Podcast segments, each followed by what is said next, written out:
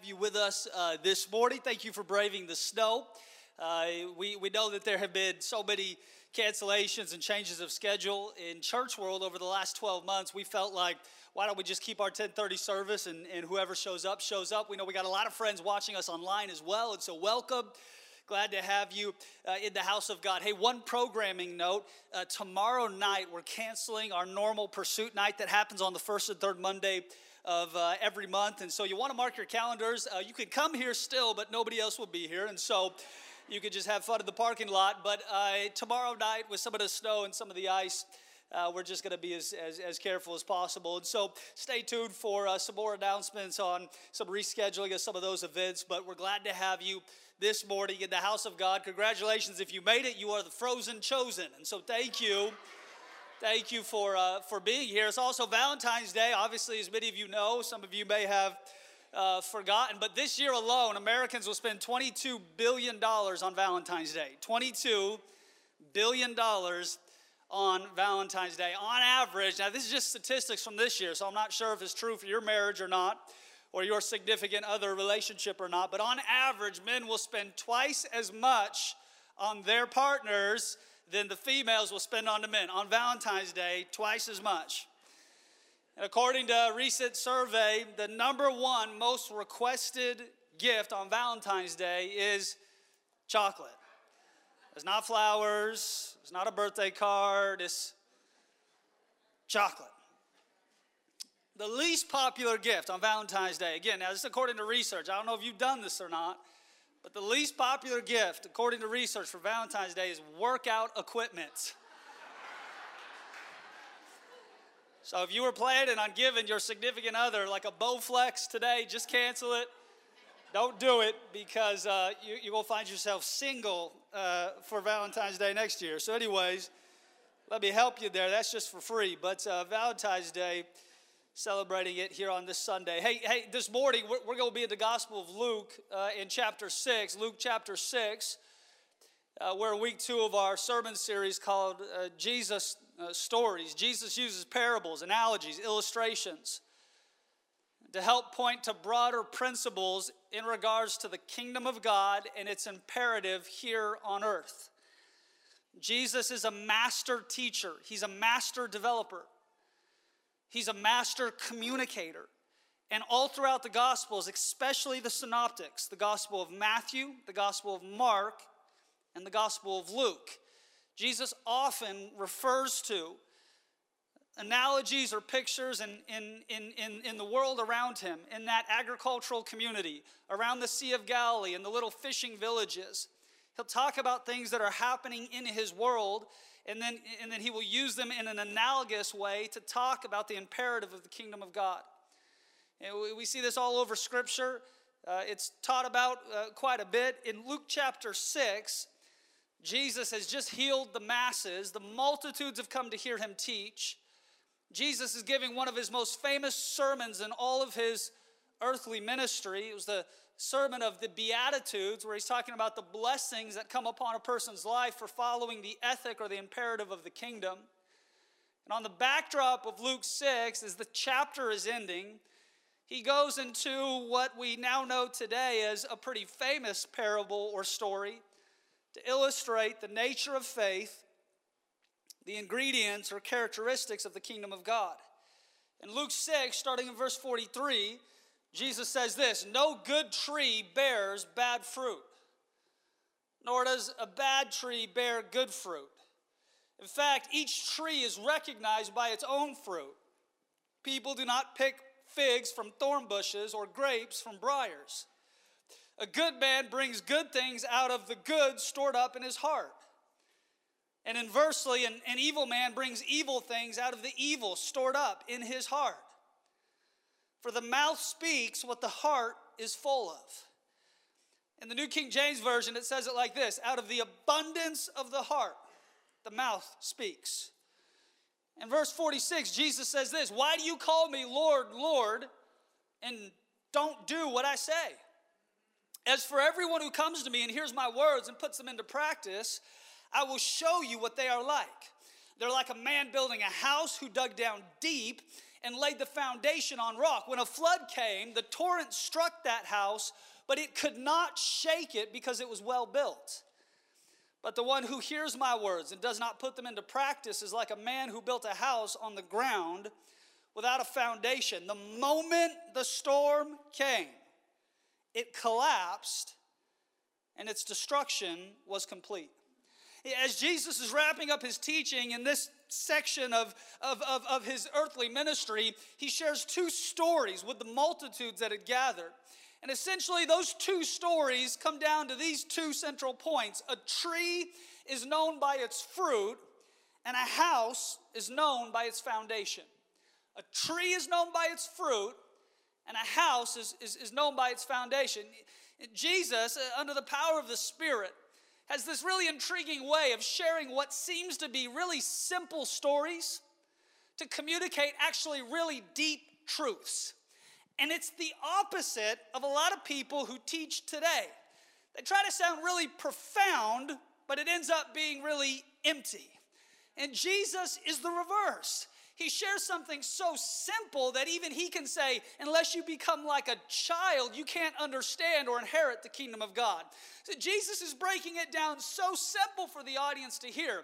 But when it's received by the Spirit of God, it ends up doing a deep work in your heart and in your life. I've said this before, but I think it bears repeating, especially in this context.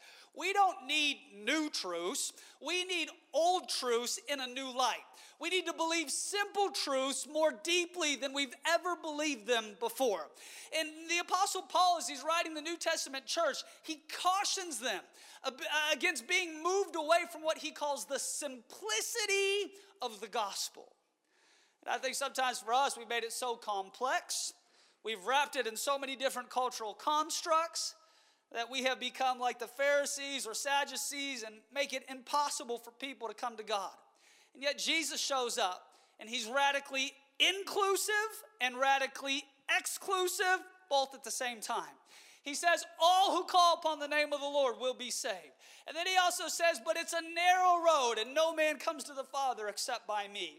Jesus is taking simple truths, communicating them in simple ways, but what they reveal is a profound revelation of who God is and what the kingdom of God is like. In this context, Jesus is talking about a tree and he's talking about a house. He's using analogies that would stand the test of time, and I think they communicate something to us of importance today. No good tree bears bad fruit. You know, that word bears comes from a Greek word that means this: manufacture, construct, or establish. And Jesus isn't saying in this context that good trees won't have bad moments. He's saying good trees won't establish bad fruit as their legacy because their root system is connected to something healthy. And do you know when a tree gets planted, the roots will grow down sometimes hundreds of feet through rocks and sediment and hard pan just to find water. Essentially, it communicates to us this truth: the deeper your roots, the better your fruit. Do you know that for you and I this morning, we are not defined by our worst moment, we're defined by His. The worst moment for Christ on the cross. We're not defined by our greatest mistake, we're defined by Christ's worst moment as He hung between two sinners, as all of the sin of the world was violently sinned upon Him as He made peace between us and God. And this is the, the, the, the great idea that, that, that, that kind of surrounds our atonement theory, or, or what we believe about God making peace between us and Him through the blood of the sacrifice of His Son, that what we could not pay, Christ Himself has paid. And in fact, He has made now peace and reconciliation reconciled us to the Father. And now we enter in through the veil of His sacrifice into perfect relationship and harmony with God. What was broken because of sin has been restored because of ransom. Christ paid the price. And so for you and me, we're not defined by our greatest mistake or our biggest failure or the thing that we're most embarrassed by. We're identified primarily by the great price that Jesus pays on our behalf. For you and me, we recognize that sin runs fast, but grace runs faster. Sickness runs fast, but healing runs faster. Judgment runs fast, but mercy runs faster. And out of all the things that you're chasing, the most powerful thing in your life is the one who's chasing you. We've been sought out by God himself. He has left the ninety-nine to pursue you, that while you were yet a sinner, Christ would die on your behalf. As Jesus is teaching on the good tree, he's not saying good trees won't have bad moments. It's just like Scripture says in the book of Proverbs that all who hope in the Lord will not be disappointed. When you understand how that verse is actually constructed, it's better understood through this context. All who hope in the Lord will not be set to perpetual disappointment. It doesn't mean that if you hope in the Lord, you'll never have seasons of sorrow or grief. What it means is that's not the capstone for the legacy of your life. And so when we read Luke six and we go, oh, good trees don't have bear, bear, bear bad fruit, but maybe in my life I can, I can look at some things that aren't fully developed or, or, or, or maybe I'm still struggling with. And, and does this mean I'm not a good tree? No, it means you're human and you have bad moments. But when your roots are connected to a system that gives you life, your legacy and your inheritance is set on the goodness of God. And so we're here to understand this in the context of God's great grace and God's great redemptive power, to take what the enemy has meant for evil and, in fact, to use it for our benefit and for our ultimate good. Do good trees have bad moments? Absolutely. But if your roots are connected to a river that flows with life, even if this is a tough season now, there's good fruit that's coming. I think some people sign up to follow Jesus, and at the first sign of trouble, they allow the cares of life to choke out what God has planted in their heart. And I can promise you this, if you commit to follow Jesus, you're going to have really great, wonderful seasons, and you're going to have really terrible, hard seasons. And sometimes you're going to ask yourself, what did I do to deserve this? I've been doing everything right. I've been living righteous. I've been doing the things that God has asked me to do, and how did I end up here? But Scripture says the rain falls on both the just and the unjust. That you and I, we, we, we, we, we receive the backlash of living in the broken world that we've inherited, that's been broken because of sin. And for you and, and, and, and for I, it's important that we don't make an eternal designation about God based off a temporary hardship we face in this life. We are good trees with a good root system connected to a river of life that enables us to sustain even in the midst of difficult season. I want you to see this. The tree is growing regardless. The only question you have to answer is, am I growing according to my roots or according to the culture? There is something and someone who is discipling my worldview, and it will either lead me to good fruit or it will lead me to bad fruit. I think there's this lie that we've believed about spiritual neutrality. Like, I could just shift my spiritual car into neutral and be good until I want to re-engage. Friend, there's no neutral in the world in which we live.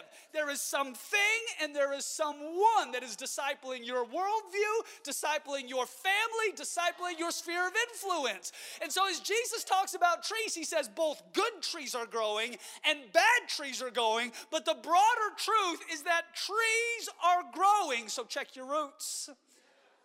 Well, I'm just in a neutral season, Pastor. We're just figuring it out. I'm kind of just in the backseat of my faith. I'm just kind of coasting here. I'm just kind of resting here. There is something that's discipling your life. And some of us don't recognize what our roots are connected to until all of a sudden we've got bad fruit growing on the limbs of our tree. And can I tell you, the Lord prunes those whom he loves. It's actually the result and the reward of faithfulness, pruning so that you can bear more fruit. Do you know that sometimes God will even take good things out of your life so you can produce great things through your life? Do you know that oftentimes the pruning of the Lord looks less like dealing, dealing with your sin and more like dealing with things that are below your destiny? He said, hey, let me have that. Come on, let me prune that. Let me work on that. Let me get in that attitude. Let me get, get in that mindset. Let, let me work on some of your expectations. Let me deal with some of your displaced hope. It's not an issue of sin. It's an issue of destiny. I know what you're connected to. I know what your potential is. I know what your root system is connected to. So let me help you in this season as the wide gardener to prune some of them things in your life. And I think for us, we ought to recognize that the tree is growing. The only question is, what is it growing in accordance to? I go through seasons where I really sense the reign of the Lord, the encouragement of God's people, the confirmation of God's calling. And then there are seasons where I'm so grateful that my roots go deep because the stuff on the surface seems to all of a sudden dry up in a moment. And I've got to be grounded in something more permanent than my circumstance or my feelings or my environment or my emotion. I'm rooted in Christ, and therefore I am rooted in community. It's not either or, it's both and. Can I say something to you this morning? The less enjoyment you find in Christ, the more you'll look for it in other places. The less fulfillment you find in Christ, the more you'll look for it in other places. The less acceptance you find in Christ, the more you'll look for it in other places. Our roots are constantly looking for nutrients. And if I don't find it in Christ, I guarantee you it will be found in some other lesser form. Right? That's why for us, the people we're with, or the people we marry, or the family that God has placed us in, can never ultimately replace the things that we need from the Father. Because until you find acceptance in Him, it doesn't matter how many compliments you get from your significant other, you'll still be ridden with insecurity. Until you find acceptance and wholeness in Him, it don't matter how many therapists you see, because there's a missing link in the chain of your heart. Until you first find a home with Him, it doesn't matter how much time you spend surrounded by other people, you'll still deal with an orphan spirit until you're first found in Him. And the less enjoyment, the less acceptance, the less family system that I find in Christ, the more that I search for it in other places. And for you and I, we've got root systems in our trees, and they're searching. They're constantly searching for the water that's underneath the surface. Now, what I love about what I love about trees, especially when they first get planted, is it's really, really, really hard to determine how great they will be, simply limited to the context in which they were planted. I look like a little tree with no hope or no help. I get planted in a rather difficult season with snow on the ground, wondering if I'm going to freeze this thing out. But if you tend to a tree long enough, what you'll find is that oftentimes it grows broader and greater than you could have ever imagined. It's there for generations. Its root system goes deeper than you could have ever thought. All of a sudden, the things that were planted in insignificance now have prominence and covering in great significance. And this is why Scripture says, don't despise the day of small beginnings, because every great work has started small. Do you know that there's never been a great work on earth that hasn't started small? Even the incarnation starts as a small, seemingly insignificant work.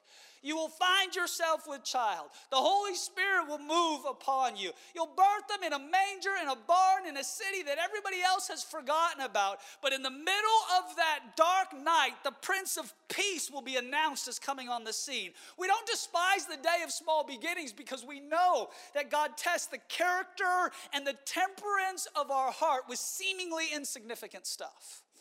See, until you can be trusted with the insignificant, God can't ever promote or use you in the next season of life.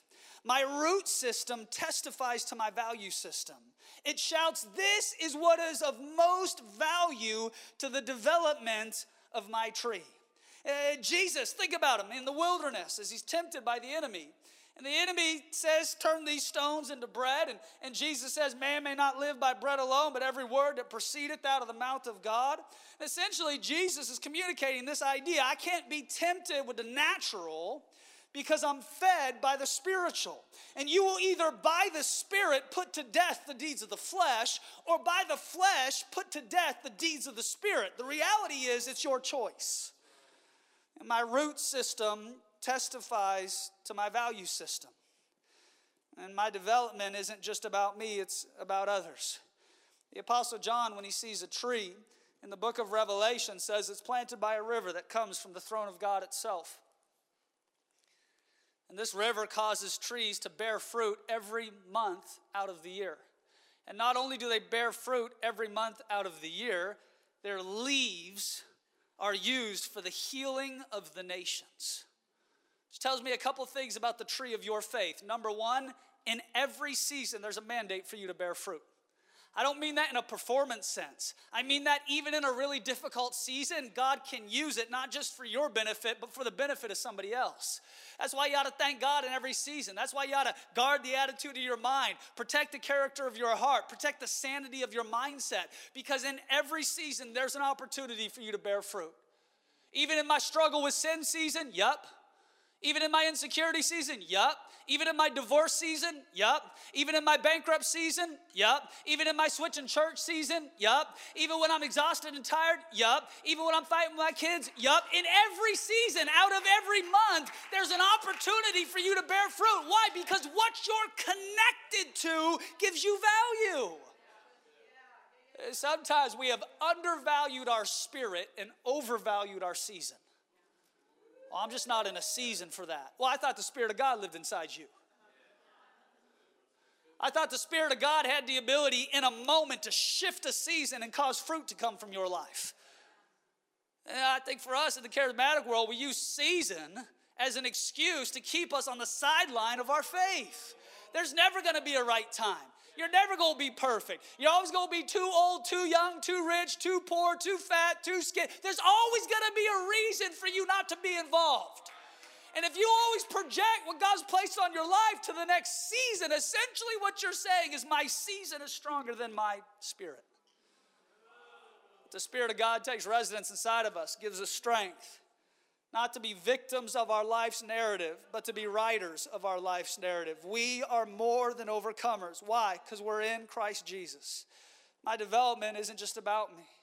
And Jesus uses the mouth and the heart to illustrate this point. The mouth is the fruit, but the heart is the root. Out of the abundance of the mouth, the heart speaks. Hear me, if the dialogue of my life doesn't match the value of Scripture, the issue isn't with my information, but instead my application. For Jesus says this, why do you call me Lord, Lord, and don't do the things which I say? You can't agree with what God says about your life while repeating what the enemy says about your life. And I want to show you something this morning. Watch how easy it is to break agreement with the enemy. I'm not receiving that anymore. Right there, you just broke agreement with the enemy. Now, if you still want to do eighty-seven prayer sessions, sign up. If you still want to buy a mega church preacher's D V D set on T B N, then sign up. But let me give you a secret this morning for free. The greatest way to break in agreement with the enemy is simply to say this, I'm not receiving that anymore. It's not my portion. It's not my inheritance. It's not my future. It might have been my past, but it's not my presence. No, I'm not receiving that anymore. No, the old me would have, but the old me's gone, the new me's come. And even if I had an old me experience yesterday, I'm going to have a new me experience today. I'm not receiving that anymore. And it's really hard to align your life with the value of Scripture while repeating the lies of the enemy. Yeah. I think oftentimes we come into subtle agreement with what the enemy says about our life. We wonder why we live defeated, powerless Christianity. It's because you made an agreement with a principality and power that is robbing you every day of the fullness of life that God's promised you. So we ought to learn to change the dialogue of our life. Why? Because out of the mouth, the heart speaks. I'm always going to be sick. You just made an agreement with infirmity. I'm always going to be broke. You just made an agreement with poverty. I'm always going to be in this dysfunctional family system. You just made an agreement with every demon in hell. See, the problem is the confession of our mouth determines the attitude of our spirit. I'm not going to get anything from this church. You're sure right. I'm always going to be hurt. Everybody's always going to use me. I'm always going to be abused. I'm always going to be a victim. I'm always going to be on the wrong side of every deal. And pretty soon we've prophesied ourselves into bondage. And then we blame the house that we're in for the lack of victory in our own lives. Friend, I'm telling you, it's our spirit that dictates to our season. Sometimes we think about the seasons of God like charismatic horoscope. But it's going to be my year. Why is it going to be your year? You got the same attitude as it was last year. It's going to be another last year just on repeat. You got the same mindset. You got the same friends. You got the same dialogue. You got the same mental images. You got the same things you're prophesying over yourself. Why go be different? Well, it's because it's a different year. Well, a year's like, a day's like a thousand years to the Lord. A thousand years is like a, a day to him. Time is our concept, not his. And so I tell you, friend, for you and, and, and for me, when we change the confession of our mouth, it begins to impact the attitude of our spirit. And out of the abundance of the heart, the mouth speaks. And so for you and I, it's high time that we just say to the enemy, I'm not, I'm not receiving that anymore. Scripture says this, even in the book of Genesis, watch. Everything reproduces after its own kind. That's the law of creation. Stop expecting people to be better than their roots. Jesus says people do not pick figs from thorn bushes or grapes from briars. See, that's why Scripture says don't be unequally yoked with an unbeliever. Why? Because your root system isn't compatible. Oh, but I love them. But they look this, but I'm tired of being lonely. Look, I'm sure you are, but it's better to be single than to wish you was single. And I think sometimes for us, trying to satisfy a, a temporary issue we got in our heart, we settle for things below our destiny. We sow into the wind, and what do we reap? The whirlwind. And Fred, for, for, for you and, and, and for I, we understand the brilliance and the beauty of what Christ is describing here, using simple stories to communicate profound truths. Unless there's a match in the root system, it doesn't matter how good the tree looks from the outside in. I'm telling you, it won't last. Now watch, verse forty-seven. As for everyone who comes to me and hears my words and puts them into practice, I will show you what they're like. They're like a man building a house. He dug down deep. He laid a foundation. And not if the flood came, but when the flood came. The torrent struck that house, but could not shake it because it was well built. Everyone is building. Everyone is bearing. The only question is, how healthy is your fruit and how stable is your foundation? You know, if you want health and stability in your life, Scripture says you got to dig down deep. Why? Because God builds deep before he ever builds tall. The world promises quick success with no commitment because it values being seen over being stable. But Jesus says if you desire to be seen by man, therein is your reward. But instead work in secret, and God himself will reward you in public. The house without a foundation. The Bible says the moment the storm struck, watch the words it used, its destruction was complete. Meaning this, its destruction didn't start with the storm. It started with the failure to dig deep and establish a foundation. When the storm came, it simply finished off what the builder always knew to be true. This thing doesn't have a foundation worth standing on. And Jesus uses the imagery of the tree and the imagery of the house to draw the listener in to a descriptive experience by which they begin to value the things that are happening underneath the surface. Everything that you see here and get excited about at The Pursuit as it pertains to what God is doing in this community, for everything that you see on the surface, there is ten X happening in places that you can't see. And that's what motivates our testimony. That's what motivates us telling the story of God's goodness. Scripture says this, let the redeemed of the Lord tell their story. And that's why we value the testimony of God, which John says is the spirit of prophecy, which prophesies and testifies to things that have been dead and gone and forgotten, that God is still at work. Why? Because all the excitement that we sense in the places that we can see pales in comparison to the work that God is doing in secret. And can I tell you, if you feel like you're hidden, or if you feel like you're even buried, I've got good news for you. God's planted something in your life. God's planted you in a house. He's planted gifts and callings and anointings in your heart. He's planted dreams and desires and destinies in your life. And that will take you through seasons where you feel like all I am is covered up with dirt. That's okay. God's the gardener. He's getting your root system lined up. You know, foundations aren't pretty.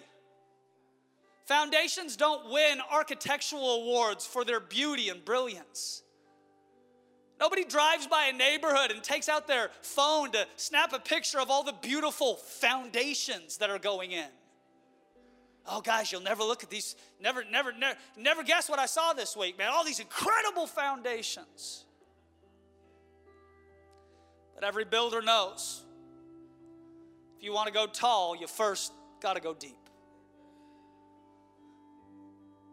And what if, while you're battling the secret jealousy of somebody else's success, God is actually doing the best interior work in your life that will pay dividends for generations? What if instead of envying what the world sees, you value what the world doesn't? Oh, God's doing a deep work. Man, whether nobody else notices it or sees it or compliments me on it, man, God is doing a deep work. I love that Jesus heals the multitudes, gathers them unto himself, has them sit on the grass, goes up the mount, teaches on the Beatitudes, and then goes into sharing simple stories with profound truths. Essentially this, this is what it looks like to follow me. This is what it looks like to have a hidden life in Christ. This is what it looks like to commit your roots to the river of living water. This is what it looks like to allow the master carpenter to build your house. This is what it looks like to follow me. And the stories of Jesus are the ones that most impact and instruct the stories we tell ourselves. We're telling ourselves a story in this community about what God is up to, about what he'll do, about all the promises he'll perform. And I just want to make sure that we're growing in accordance with his value and ethic, that we're founded on things that are unshaken, not if the storm comes, but when it does, that what we will be found is proven, trusted, and tried, that throughout trials and tribulations, the church of God stood strong, the people of God and the family of God stood strong. We might have some battle wounds coming through it, but our eyes are on the Lord. He did a deep work first. And that's why I always tell you, your best days are ahead. You might feel like, man, I'm on the back end of my life. Maybe I'm looking at retirement, or maybe I'm already there, and does God have anything for me? Yep. He about did a sixty-five year foundation job on your life. Get ready. That's why if you're a young person here today, refuse to give in to the anxiety of life that says your clock is ticking and you better artificially do something right now or else your moment's going to get missed. Friend, when you're in the river, you don't miss a thing. When you're founded on the rock that is higher than you, you don't miss a thing. We're connected to a root system that's going to make sure we don't miss out on one moment of this story. So keep your eyes on Jesus and reduce the spiritual and relational anxiety in your own life. Why? Because God's got it handled. He does a deep work before he does a tall work. Would you stand with me as we close this morning?